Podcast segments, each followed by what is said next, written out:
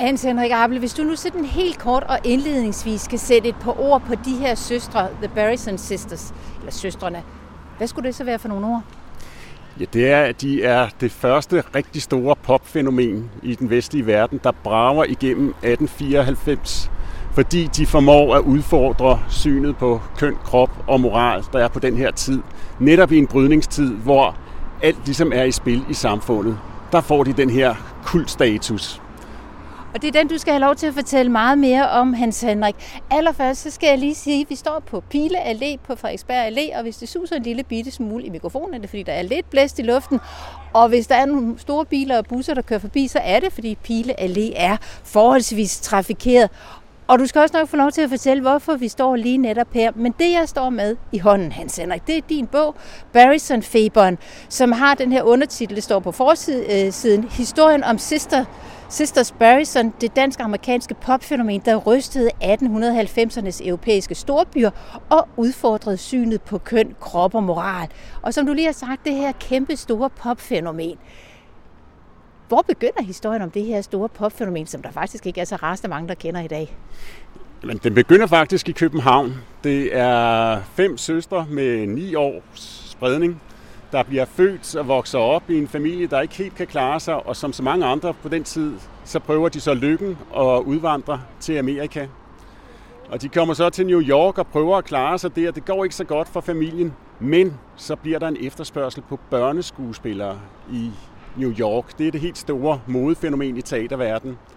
Og der kommer de her fem søstre på banen, og da de er, har vist sig ved nogle forestillinger, så er der en anden udvandret dansker, en øh, anarkist, William Fleron, der er flygtet fra det danske politi, og øh, han er blevet impresario, og han kan se et potentiale i de her fem søstre, og bliver deres impresario. Og han forklarer senere, at det hele tiden var meningen, at han ville vende det her uskyldige børneskuespiller-fænomen på hovedet, og prøve at se, om ikke effekten af de her fem helt ens søstre kunne rokke ved, at det var så uskyldigt og pænt. Og der har du allerede kastet nogle gode nøgleord i søen, nemlig både det med anarkisten, men også det med Amerika og så de her stjerner. Men søstrene i sig selv, altså deres historie begynder her i København eller ja. Frederiksberg? Ja, det, øh, ja, det er et godt spørgsmål. Første gang, vi har deres adresse, det er i 1874, da den ældste søster er tre år gammel, inde i Indre By. Og derefter så bevæger de sig rundt der. Men Formentlig så har forældrene inden da boet herude i nærheden af Carlsberg ved Valby. Så måske er det her omkring den første søster øh, kom til verden. Hun blev godt nok født på fødselsstiftelsen inde i byen, men det er meget sandsynligt, at de har boet her ved, ved Carlsberg. Og hvad er det for en familie, der opfostrer sådan fem fantastiske søstre? Ja, det er en øh, familie, hvor faren han vil lave en karriere som kunstdrejer. Altså en, der laver øh, forarbejder øh, træ og elfenben og andet til håndtag, til paraplyer og sådan noget. Men øh, han er først svind, og han bliver udlært og prøver så at etablere sin egen virksomhed, men det går bare ikke. Øh, og han udvandrer før konen og børnene følger efter. Øh, hustruen Erika, hun prøver så at skaffe nogle penge til veje, til veje som syrske. Men nogle af, en af de muligheder, der er på det her tidspunkt for at virkelig tjene penge og rykke sig navnlig som kvinde, det er den voksende forlystelsesindustri, der kommer. Og måske er de blevet inspireret til at gå den vej ved en lille krølle, jeg har fundet ud af, at de bor faktisk i to år, øh, to år i samme øh, ejendom i København, hvor modellen for Herman Banks Irene Holm danser inden, der drager rundt i provinsbyer og lærer små børn at danse, og også ældre, hvis de vil det. Hun bor faktisk i samme ejendom i to år, og har måske, kunne jeg forestille mig, også bemærket de her fem næsten ensudseende søstre, og de har sikkert også bemærket den her ekscentriske kvinde, der dansede. Og måske er der kommet noget inspiration allerede i de her tidlige barneår fra Irene Holm eller Alvilda Bak, som hun hed i virkeligheden. Og kan du ikke prøve at tegne et billede af datidens ja, København og måske også ligefrem verdensbillede, der ved indgangen til det nye århundrede, altså skiftet mellem 1800-tallet og 1900-tallet? Hvad er det for en verden, vi har med at gøre? Det er virkelig en verden i opbrud. og navnlig i storbyerne. Alle storbyer vokser eksplosivt. København bliver hjulpet af, at voldene falder, så man kan bygge videre ud i areal. Øh, men befolkningstallet det bliver øh, tredoblet i løbet af meget kort tid. Så det er virkelig et sted, der suger folk til sig. Så samtidig med, at der kommer flere bold, folk til, så ændrer byen på alle måder øh, struktur. Det er her, hvor forbrugerismen slår igennem. Noget af det, der bliver bygget i 1890'erne i stort tal i Københavns Indre By, det er store magasiner. Det er forbrugstemplet. Og Københavns Indre By, det går fra at være primært beboelse til primært et handelscentrum. Så de kommer i den her omvæltning, men der er meget andet. For eksempel sådan en ting som øh, hele infrastrukturen. Øh, bilen bliver, de første biler, de begynder at, at køre i 1894 i Paris, da søsterne er der. Men cyklen har pludselig indtaget gaden. Sporvognene kører. Man begynder også, ja, tognettet udvider sig hele tiden, så verden bliver bundet sammen. Tempoet bliver sat op. Også den her måde at kommunikere på, der telefonen kommer til, telefonnettet breder sig, og telegrafen. Og netop det her kommunikationsnet, det er også med til, at mediebilledet ændrer sig. Der opstår internationale nyhedsbyråer, der sender historier, og man vil gerne have nogle historier, der er lidt mere kulørt end det, der lige sker i det kedelige sted. Så historierne om popfænomener som Barrisons skandalehistorier om, der er de her søstre, der har forført en greve, så han er stukket af fra sin forpligtelser, eller en anden en, der har begået selvmord. Det er sådan nogen, der breder sig gennem telegrafens øh, med nyhedsbyråerne til hele Europa. Så dermed udnytter de også, at man bliver kendt. Og selvom Barrisons søstrene ikke får lov til at optræde i København, da de brød igennem. De bryder igennem i USA, tager til Europa ved årsskiftet til 1894, bliver kæmpestore i Paris og Berlin. Man vil så have dem til København, men der siger politiet nej, man vil ikke have dem ind. Formentlig fordi deres manager er den tidligere anarkist, man har kæmpet med. Men alligevel så bliver de virkelig berømte i Danmark, fordi man får historierne om de her søstre, og udover historierne, så får man billedmateriale. Det er noget andet, der bliver udnyttet i tiden. Bedre tryk, teknikker gør, at man kan købe fotografier. Der kommer plakater op alle vegne. Og der er en historie om øh, den ældste søster, Lona, hvis hus vi står ud for her. Da hun er i København på et besøg i 1895, så går hun ind til øh, en af de store butikker på strået og siger, øh, hvis I vil sælge de her billeder af mig, så skal jeg nok gå op og ned af strået udefor så I, at trække butikker, eller trække folk ind i jeres butik.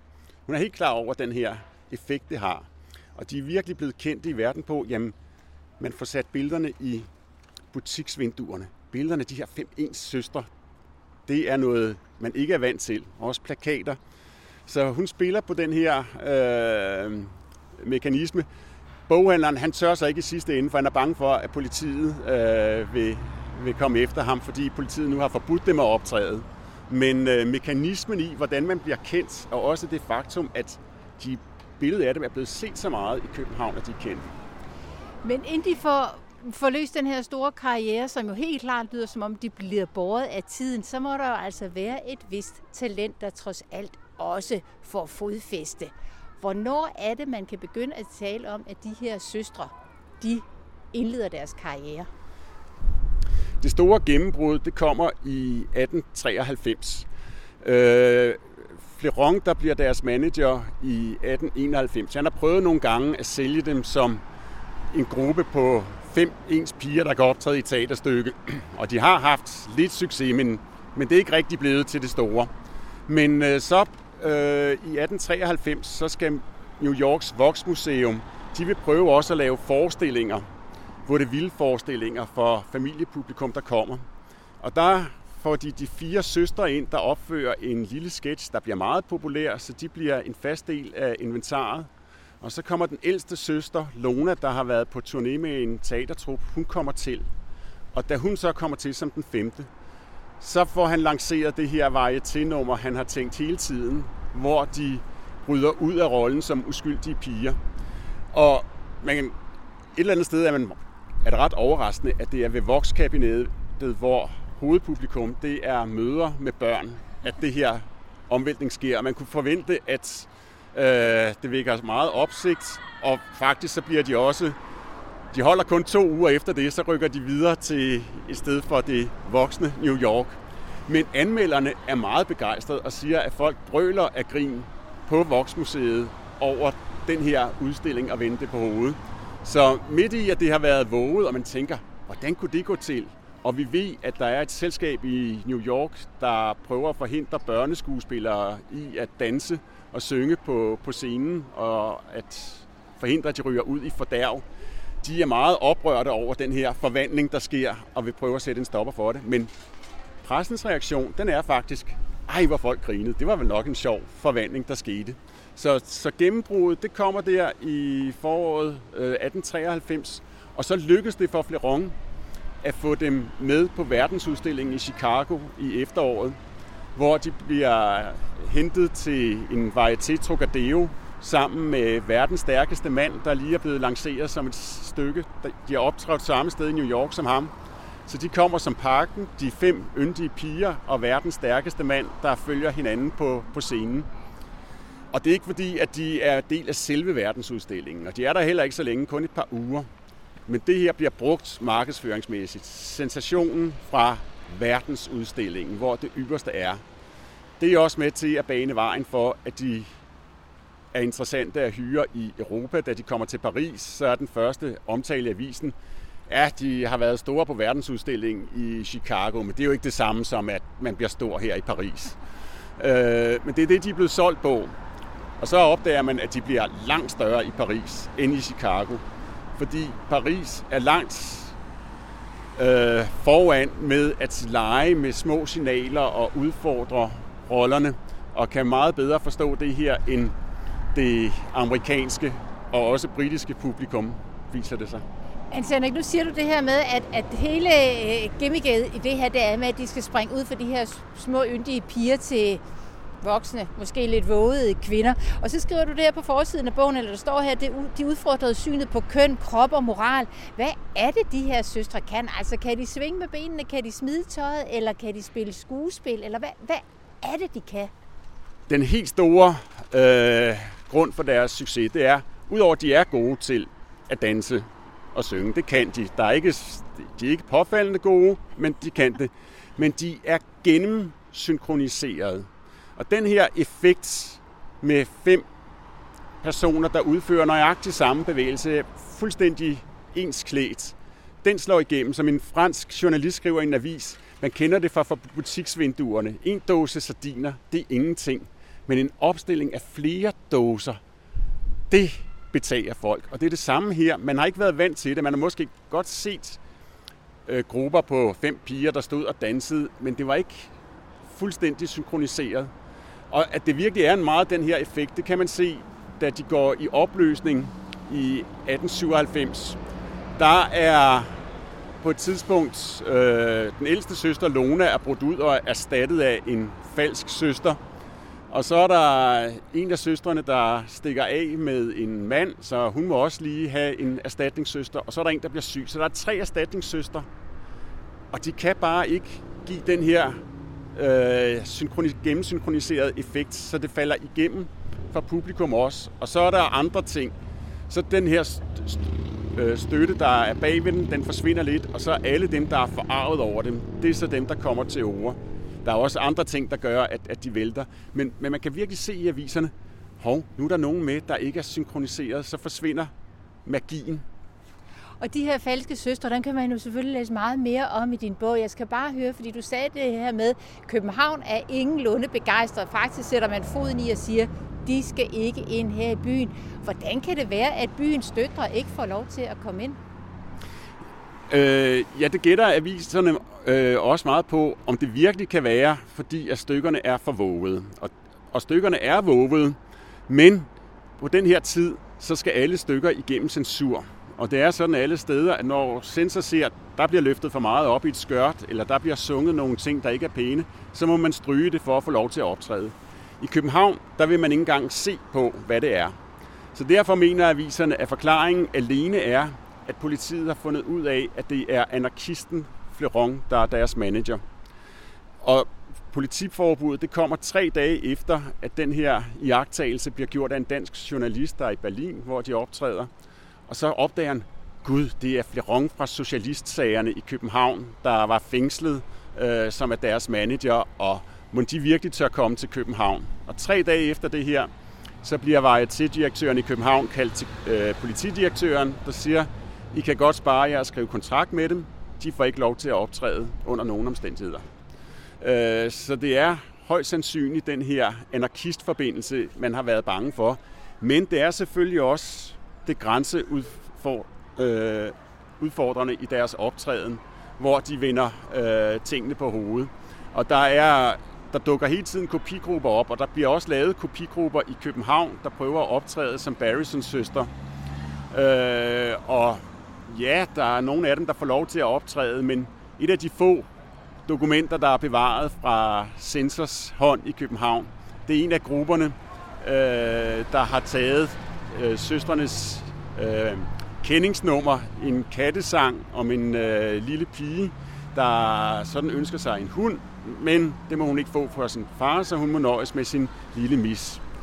Og øh, da de synger den her sang, så lægger de, et, det er en kendt børnesang på det her tidspunkt, så lægger de et ekstra vers ind, der på engelsk er, Do you want to see my pussy? Og så løfter de op i kjolerne, og så har de en levende kat siddende i skørterne nunder.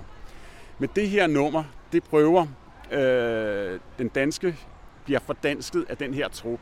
Og der skriver censor, det her, det kan man dog ikke, og det her er jeg nødt til at forbyde. Så, men den her trup får alligevel lov til at optræde med andre numre, men hele det der nummer med kattenummer, det er øh, no-go. Og så sagde du det her med, at de langsomt går i opløsning der i midten af 1890'erne. Nu står vi jo her på Pile Allé på Frederiksberg ude foran nummer 55, og det er jo ikke fordi, der er sat nogle store mindetavler op i muren her, der vidner om, at der er et eller andet link til Barrisons søstrene her. Hvad er det, der er fortælling med det her hus, den her ejendom? Fortællingen er, at den ældste søster, Lona, fortsætter karrieren som solokarriere sammen med Fleron, og de bliver ryger ud i retssager og forbud. De bliver også forbudt i øh, Tyskland efterhånden. Og midt i det hele, så prøver de at komme til at optræde i København i 1901. Det lykkes øh, i et par måneder, men så sætter politiet hælene i og stopper optræden. Og kort efter, så bruger Lona nogle af sine mange penge på at opkøbe et par ejendomme på København, investere i dem. Og det vækker jo opsigt, også fordi, at det er hende, der gør det. De har lavet den her konstruktion, igen et eksempel på, de leger med kønsrollerne. Fleron har udstedt en erklæring om, de er blevet gift, de her to, øh, manageren og den ældste søster. Han udsteder en erklæring om, at det er hende, der tjener alle pengene. Han får kun lommepenge.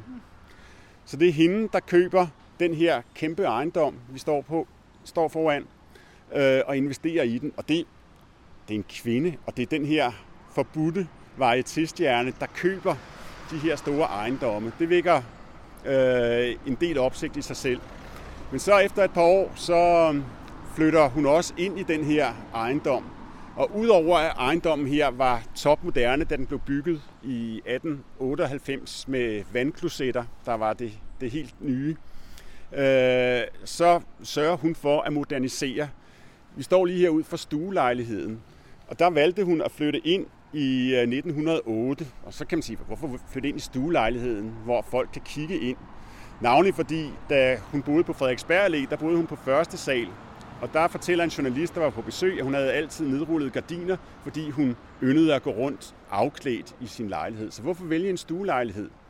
Og forklaringen var, at de skulle have det nyeste nye. De fik indlagt centralvarme, anlægget stod i kælderen, og kunne så varme stuelejligheden op. Så derfor blev det stuelejligheden, de skulle bo i her. Det er, så vidt vides, den første ejendom i København, der får dørtelefon. Og da der er en journalist, der kommer og skal interviewe dem, han er, der er en instruktion der på, øh, ved, ved døren. Han har aldrig været ude for noget før. Øh, og de får også lagt en, øh, der er køkken i kælderen, der bliver lavet en madelevator, og det er sådan virkelig det nye, moderne, øh, bliver trukket til byen af det her par. Øh, så den symboliserer meget det her sus af den store verden, som på en gang betager københavnerne, men som også forarver mange. som øh, Luna Barrison bringer med sig til København. Og alt det her hypermoderne, og så samtidig også en langsomme opløsning, der er omkring de her søstre, det kan man altså så læse meget mere om i din bog. Det jeg bare skal høre afslutningsvis, Hans Henrik Appel, det er, når man læser den her historie, som er fantastisk. Det er et tidsbillede, det er en person, eller personskildring, og der er ligesom det hele, der bliver flettet sammen, og så er der også bare en vild historie om de her fem søstre. Er det, altså, er det en happy end, eller er det egentlig en lidt trist afslutning? Ja, det er et, øh, et godt spørgsmål. Jeg er selv meget blandet. Jeg, øh, på sin vis er den trist, fordi øh, udover at alle fem søstre øh, dør relativt tidligt, øh, så dør den ældste søster Lona i 1939, hvor hun måtte flygte fra Wien, hvor de, de boede de sidste år, efter nazisterne er rykket ind, og har mistet alle pengene og sidder til sidst i en øh, tom lejlighed på Frederiksberg uden at have noget, og sidder der ensom. Så på den måde er den meget trist, og, og også når man øh, øh, læser, hvordan øh, nogle af de andre søstre kommer dage. Det er, det er ikke en, en happy end på den måde. Men hvis man i stedet for løfter sig lidt og ser på, jamen hvad var det, de udfordrede? Og navnlig Lona og Fleron, for dem var det et meget bevidst projekt om at udfordre grænserne og bryde grænser. Og man så ser på, hvordan det er lykkes at flytte milepæle, så må man sige, at hvis de kunne kigge tilbage i dag, så sige ja, vi fik gjort verden til et bedre sted at være. Vi fik flyttet nogle af de grænser, vi prøvede at rokke med. Så på den måde kan man sige, at det er en happy ending. Hans Henrik Abel, tusind tak, fordi du vil stå herude på det meget befærdede Pile Allé og fortælle om din bog Barrison-feberen. Og så vil jeg også lige sige, at når du nu går videre herfra for at tage ud på en byvandring, og den byvandring kan man selvfølgelig også få lov til at komme med på, hvis man vil have lov til at gå i fødderne på, hvad lige vil sige, i fodsporene på de her søstre. Men ellers så handler det altså om din bog her, Barrison-feberen, som udkom tidligere på året. Tusind tak.